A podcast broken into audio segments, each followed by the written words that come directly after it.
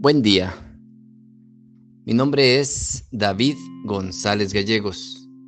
Pertenezco a la Iglesia de San Patricio del Ministerio de Estudio Bíblico Nazarenos Católicos, aquí en Laredo, Texas, Estados Unidos. Evangelio de hoy, sábado, marzo 11 de 2023. Del Santo Evangelio según San Lucas, capítulo 15, versos del 1 al 3 y del 11 al 32.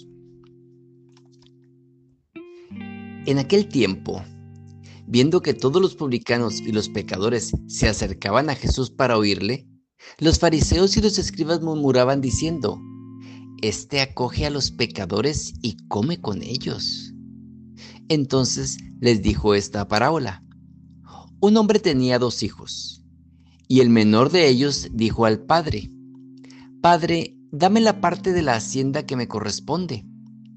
Y él les repartió la hacienda.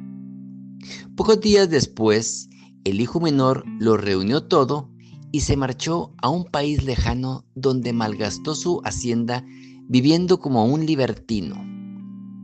Cuando hubo gastado todo, sobrevino un hambre extrema en aquel país y comenzó a pasar necesidad. Entonces fue y se ajustó con uno de los ciudadanos de aquel país que le envió a sus fincas a apacentar puercos y deseaba llenar su vientre con las algarrobas que comían los puercos, pero nadie se las daba. Y entrando en sí mismo dijo, ¿cuántos jornaleros de mi padre tienen pan en abundancia, mientras que yo aquí me muero de hambre. Me levantaré, iré a mi padre y le diré, Padre, pequé contra el cielo y ante ti. Ya no merezco ser llamado hijo tuyo. Trátame como a uno de tus jornaleros. Y levantándose, partió hacia su padre. Estando él todavía lejos, le vio su padre y, conmovido, Corrió, se echó a su cuello y le besó efusivamente. El hijo le dijo, Padre, pequé contra el cielo y contra ti, ya no merezco ser llamado hijo tuyo. Pero el padre dijo a sus siervos, Traed a prisa el mejor vestido y vestidle, ponedle un anillo en su mano y unas sandalias en los pies. Traed el novillo cebado, matadlo y comamos y celebremos una fiesta porque este mi hijo y mío estaba muerto y ha vuelto a la vida. Estaba perdido y ha sido hallado. Y comenzaron la fiesta. Su hijo mayor estaba en el campo y, al volver, cuando se acercó a la casa, oyó la música y las danzas. Y llamando a uno de los criados le preguntó, ¿qué era aquello? Él le dijo, ha vuelto tu hermano y tu padre ha matado el novillo cebado porque le ha recobrado sano. Él se irritó y no quería entrar.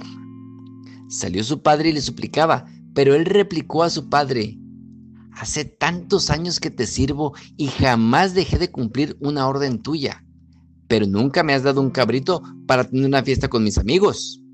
Y ahora que ha venido ese hijo tuyo, que ha devorado tu hacienda con prostitutas, has matado para él el novillo cebado.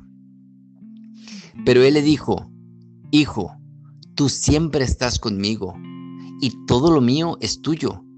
Pero convenía celebrar una fiesta y alegrarse, porque este hermano tuyo estaba muerto y ha vuelto a la vida.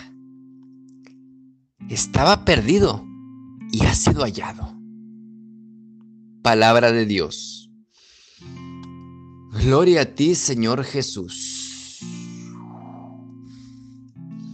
Hoy vemos la misericordia la nota distintiva de Dios Padre en el momento en que contemplamos una humanidad huérfana, porque desmemoriada no sabe que es hija de Dios.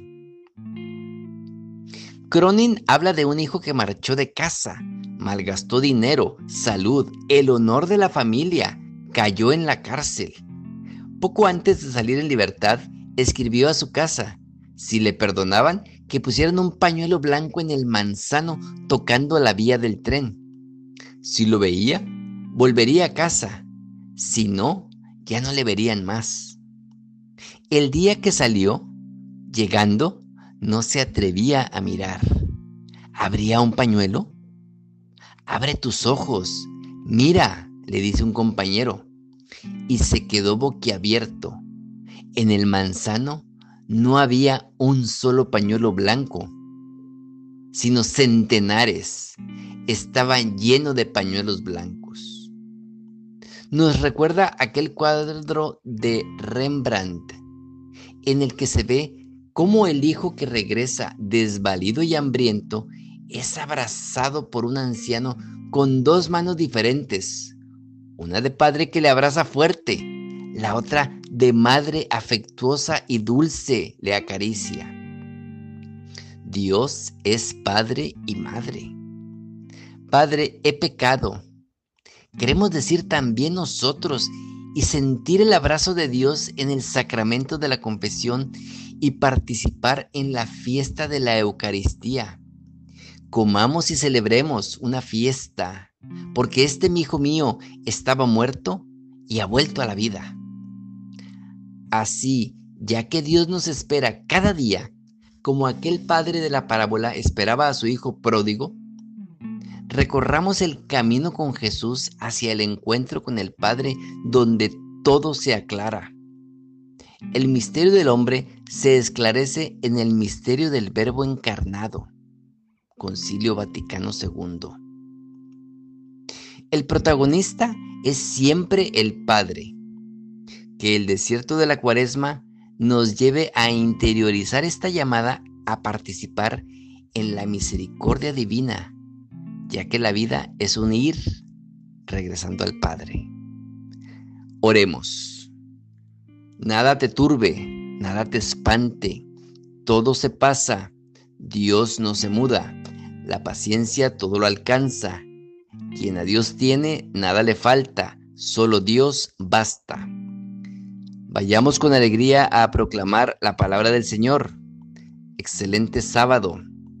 Y recuerda, nuestro Dios es un Dios que espera. Él es fiel. El Señor es fiel a su promesa porque no puede negarse a sí mismo. Es fiel. Y así nos ha esperado a todos nosotros a lo largo de la historia. Es el Dios que nos espera siempre.